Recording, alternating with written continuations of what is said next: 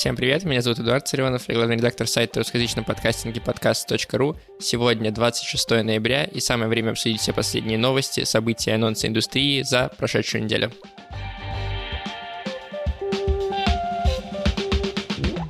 Начнем с Яндекс Музыки, с исследования, которое они опубликовали по подкастам. Довольно большое исследование, больше, чем выходило в предыдущие там годы. До этого Яндекс Музыка просто отчитывалась о популярных разделах, категориях и о том, сколько примерно людей из плюса слушают подкасты. А теперь вот они выкатили большое исследование, которое классное. Там много интересных цифр, на мой взгляд, и интересных э, данных. Хотя там есть вещи довольно спорные.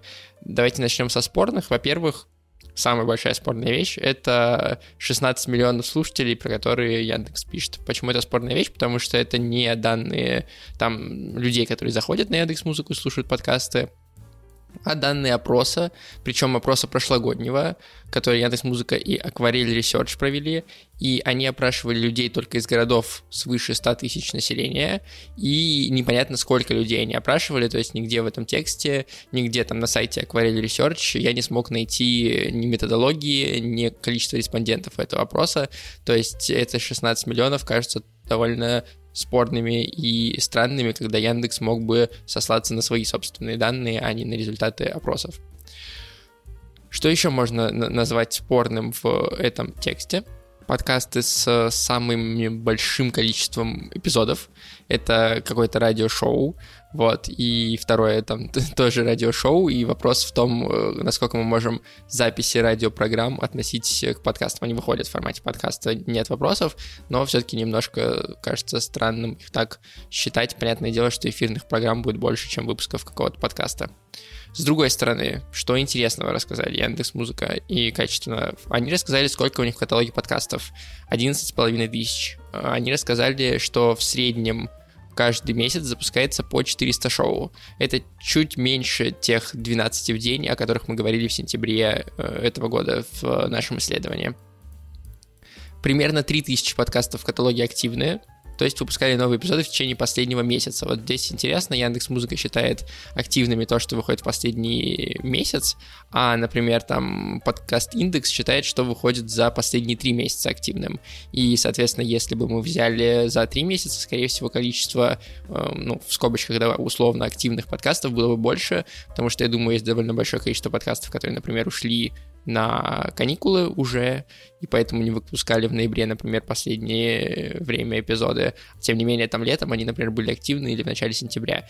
Поэтому 3000 э, кажется даже преуменьшением в данном случае что, мне кажется, довольно большое количество, учитывая 11,5 тысяч всего существующих подкастов. То есть в России довольно активно люди продолжают их делать не так много отвалившихся проектов, да, и, то есть э, по миру это 13%, в России, соответственно, гораздо больше процент получается.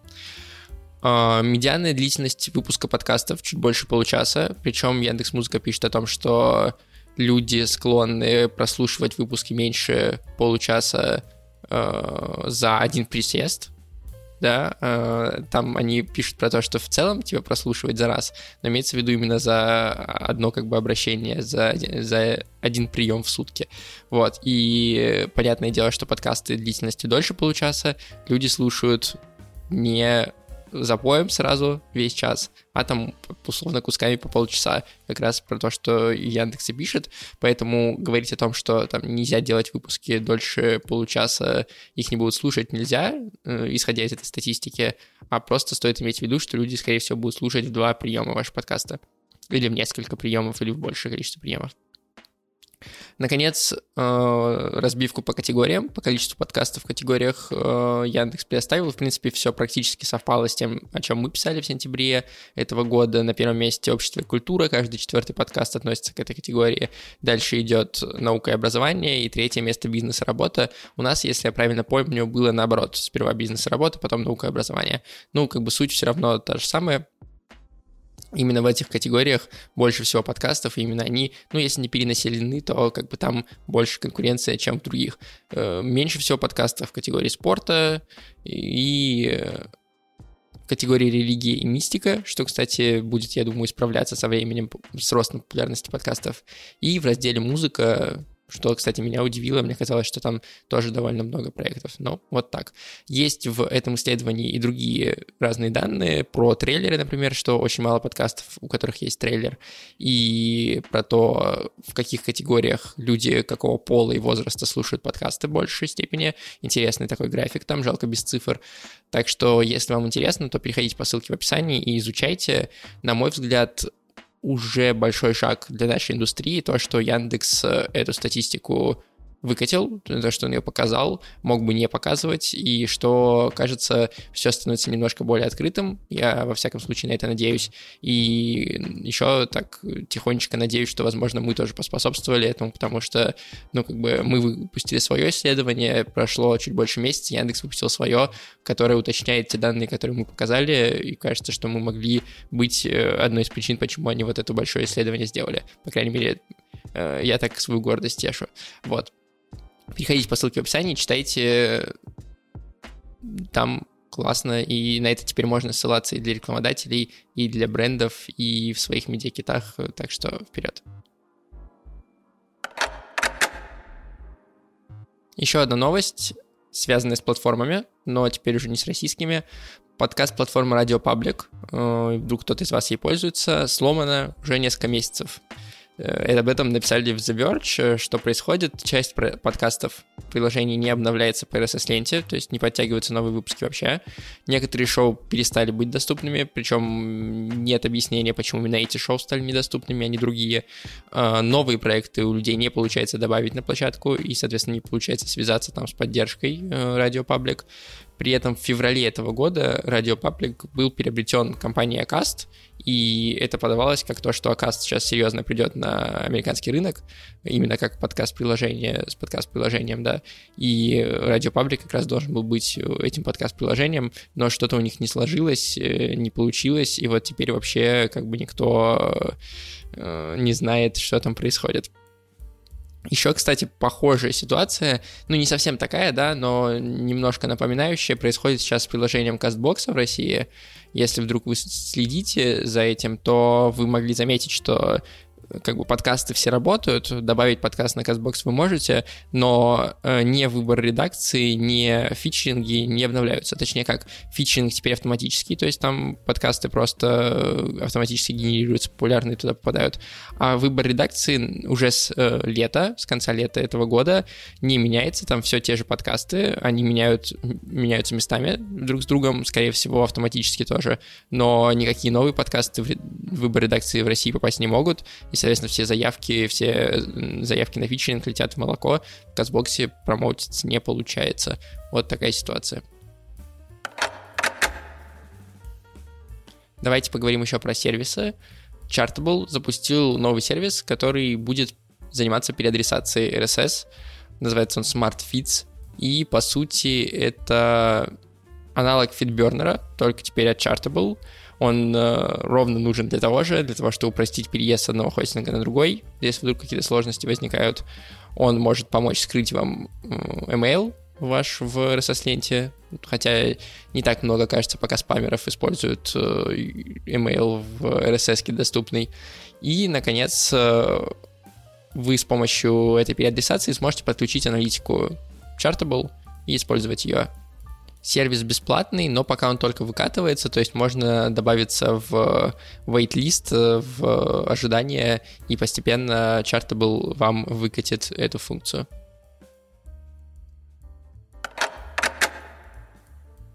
Интересная ситуация сложилась с приложением Apple подкастов. Сейчас вам расскажу, что, что случилось. Э, после недавнего обновления э, iOS стало возможно ставить оценки встроенным приложением в Apple Store, то есть там подкастам, я не знаю, калькулятору и так далее. И после того, как эта функция, эта возможность появилась, оценка подкаст-приложения Apple подкасты очень быстро оказалась в районе там единицы с половиной-двух, потому что люди завалили негативными отзывами, плохие оценки ставили, потому что не работает, потому что лагает, потому что и так далее, и так далее, и так далее, и так далее. Редко обновляется. Вот, и это была уже одна такая новость, я не уверен, что я ее рассказывал, мне показалось, что это не так важно, а может рассказывал, вы меня поправьте, если что. Но тут смешная история в том, что внезапно на этой неделе оценка поднялась до 4,7 волшебным образом, магическим, очень быстро. И как это произошло, оказалось, что в оценке приложения начали каким-то, опять же, магическим образом попадать оценки отдельных подкастов. То есть там можно было найти из разряда «О, спасибо, мне друг посоветовал классный подкаст».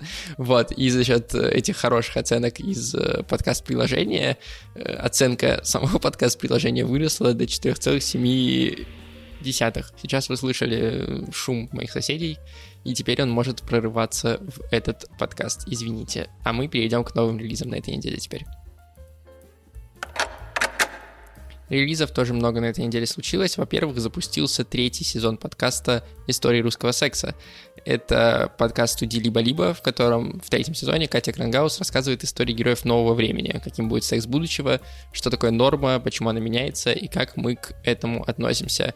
Подкаст, как и предыдущие два сезона, так и третий сезон, выпускает эксклюзивно на Яндекс Музыке. Первый выпуск там уже есть, его можно послушать, а выпуски будут выходить раз в неделю.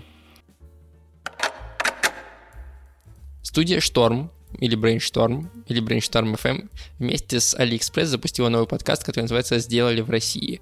Это подкаст о том, как создать и вести бизнес в России в разных категориях, от детских игрушек до спортивных товаров, вопреки стереотипам о том, что это невозможно. Там, соответственно, ведущие будут разговаривать с людьми, которые бизнес запустили и классно его делают, о том, как это происходит и какие сложности встречаются на пути первый выпуск про косметику уже есть на всех подкаст-платформах.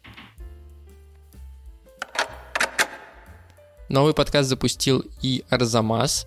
Это нарративный проект, который называется «Хотелось бы верить». Он расскажет про православных священников, которые меняли мир и людей вокруг себя. Это партнерский проект, он подготовлен совместно с юридической фирмой Рыбалкин, Гарцунян и партнеры. Сейчас на сайте э, Арзамаса можно послушать первый эпизод через плеер SoundCloud. На подкаст-платформах я пока этот проект не нашел. И в тексте анонса сказано, что выпуски будут выходить раз в две недели в приложении Арзамас. Так что, скорее всего, только там они будут. Поэтому, если вам интересно про православных священников, то обязательно скачивайте радио Арзамас и слушайте. Я оставлю ссылку на текст у них на сайте. Студия Red Barn запустила новый подкаст, который называется «Семейный чат». Э, очень забавная обложка у них. «Семейный чат» — это подкаст о проблемах любой современной семьи. Каждый выпуск семейный психолог, председатель попечительского совета, и мать двоих детей обсуждают, что такое семья в современном обществе, как преодолевать кризисы в отношениях, воспитывать детей, делить границы с родителями и справляться с другими трудностями совместной жизни. Спенсер первого выпуска — сервис услуг нянь SitMe. Вот э, такой подкаст запустился. Если вдруг вам интересно, звучит на самом деле хорошо. Теперь давайте сразу два анонса, потому что они не совсем подкасты, давайте так скажем. Во-первых, сервис развития карьеры H, который дружит с Буду, одна из частей Буду, запустил видеоподкаст «Треть жизни». Э, почему, да, собственно, не совсем подкаст, потому что он выходит на YouTube, это видеопроект. Он расскажет о диджитал-специалистах и их семье. Герои там будут рефлексировать над своим трудом и делиться тревогами о будущем со своими родителями. Так вот, первый выпуск, например, посвящен Татьяне Лазаревой и ее дочери Соне Шац. Так что, если вам интересно про карьеру с точки зрения родительства, то э, проект э, H звучит идеально. Это первый не совсем подкаст, а второй не совсем подкаст — это снова мы вернемся к Яндекс Музыке. Они вместе с Кубик в Кубе запустили эксклюзивные аудиоверсии книг Ампир Ви и Бэтмена Пола Виктора Пелевина. Да, это аудиокниги, поэтому так, не совсем подкасты, но при этом доступны они в Яндекс Музыке в том же разделе, что и подкасты, и это к тому же первые аудиокниги, записанные специально для стриминга, поэтому вдруг вам это интересно, в принципе, в спикинг аудио оно вполне, вполне попадает. Есть еще две вакансии на этой неделе. Первая — это вакансия звукорежиссера-монтажера в студию «Осторожно, подкасты». Еще раз напоминаю, что это студия Ксении Собчак, у нас есть с ними интервью, можно перед тем, как отправить э, свое резюме почитать, что говорят ребята. Э, студия ищет звукорежиссера и монтажера в одном лице на full тайм в Москве именно. И нужно будет, э, ну, понятное дело, чисто монтировать, создавать какие-то шумовые картины. Желательно иметь опыт с нарративными проектами. Может быть, ваши собственные нарративы, могут быть нарративы для каких-то других э, медиа и студий. Найти подробности, откликнуться на вакансию можно по ссылке на сервисе Буду. А вторая вакансия — это продюсер — для корпоративного направления студии Venture Media. Студия Venture Media запустилась в Екатеринбурге, но сейчас они э, разбивают корпоративные направления в Москве, и, собственно, им нужен продюсер именно в Москве на отдельные проекты. Нужно будет, соответственно, делать всю продюсерскую работу, искать гостей, бронировать студии, контролировать запись, разрабатывать концепции подкастов и эпизодные планы, э, готовить выпуски к публикации, там, писать описание, э, заливать на хостинге. Понятно. Э, опять же, найти подробности, откликнуться можно по ссылке в описании выпуска на сервисе Буду. Это проектная работа. Ну и теперь к новостям подкаст.ру напоследок. У нас вышло два материала. Кажется, что такая безумная неделя была, но всего два материала. Впрочем, один из них настолько громкий, что как бы он заменяет, мне кажется, пять других. Во-первых, у нас вышел гайд о том, как подружиться с агентствами. Агентство Go Mobile подготовило специально для нас э, материал э, для подкастеров, которые хотят запускать рекламные интеграции вместе с агентствами, но не знают, с чего начать. Там описаны подводные камни и какие-то проблемы и необходимые вещи, которые нужны агентствам именно. То есть это текст с точки зрения агентства. Понятное дело, что у подкастеров у отдельных могут быть свои взгляды на эти вещи. Например, там э, агентства говорят о том, что постоплата — это нормально, и что что не стоит ее бояться, но многие, я знаю, подкастеры не хотят работать с постоплатой, потому что очень долго ждать, и предпочитают работать только с предоплатой, и как бы это, это тоже, тоже нормально, это вопрос это договоренности с конкретными агентствами. Так что э, читайте этот гайд, но имейте в виду, что есть разные варианты. Ну и да, текст, который наделал шуму, собственно, это материал про Александра Молчанова, человека, который сценарист, писатель, и который очень сильно врет по поводу количества прослушиваний своего подкаста. Он утверждает, что его подкаст слушают 4 миллиона человек в день, ну, 4 миллиона прослушиваний в день. А, его маркетолог утверждает, что нужно добраться до цифры 100 выпусков в день, и тогда подкаст будет расти. Это не шутка, он читал лекцию про это. И мы в тексте решили, что нужно про это дело рассказать, и в том числе потому, что Александр как, опять же, у нас инсайды говорят, пытался продавать рекламу в своем подкасте, у него не получалось, потому что никто не верил этим цифрам. Э, тем не менее, он добился того, чтобы как минимум 50 человек помогали ему делать этот подкаст бесплатно. И, кроме того, он продает курсы за 70 тысяч рублей, что, э, как мне кажется, тоже попахивает, э, если не не разводом и не мошенничеством, то как минимум откровенным и неприятным враньем. Поэтому мы рассказали вот этот кейс, показали, как это все происходит, выложили его на VC, он ну, залетел весь вчерашний день, был на главной странице, э, под 100 с лишним лайков, 10 тысяч просмотров уже, и, собственно, почему я говорю, что он наделал шуму, да, и Александр Молчанов попытался ответить у себя на Фейсбуке, никаких э, доказательств своей, своей правоты правоты он не предоставил, э, только на словах, что он очень много денег якобы вкладывает в рекламу, опять же, что мы показали в тексте, что нет никаких рекламных на самом деле закупок. И как бы если вы рекламное агентство, маркетолог, то посмотрите, как э, люди могут обманывать и обманываться на примере этого материала.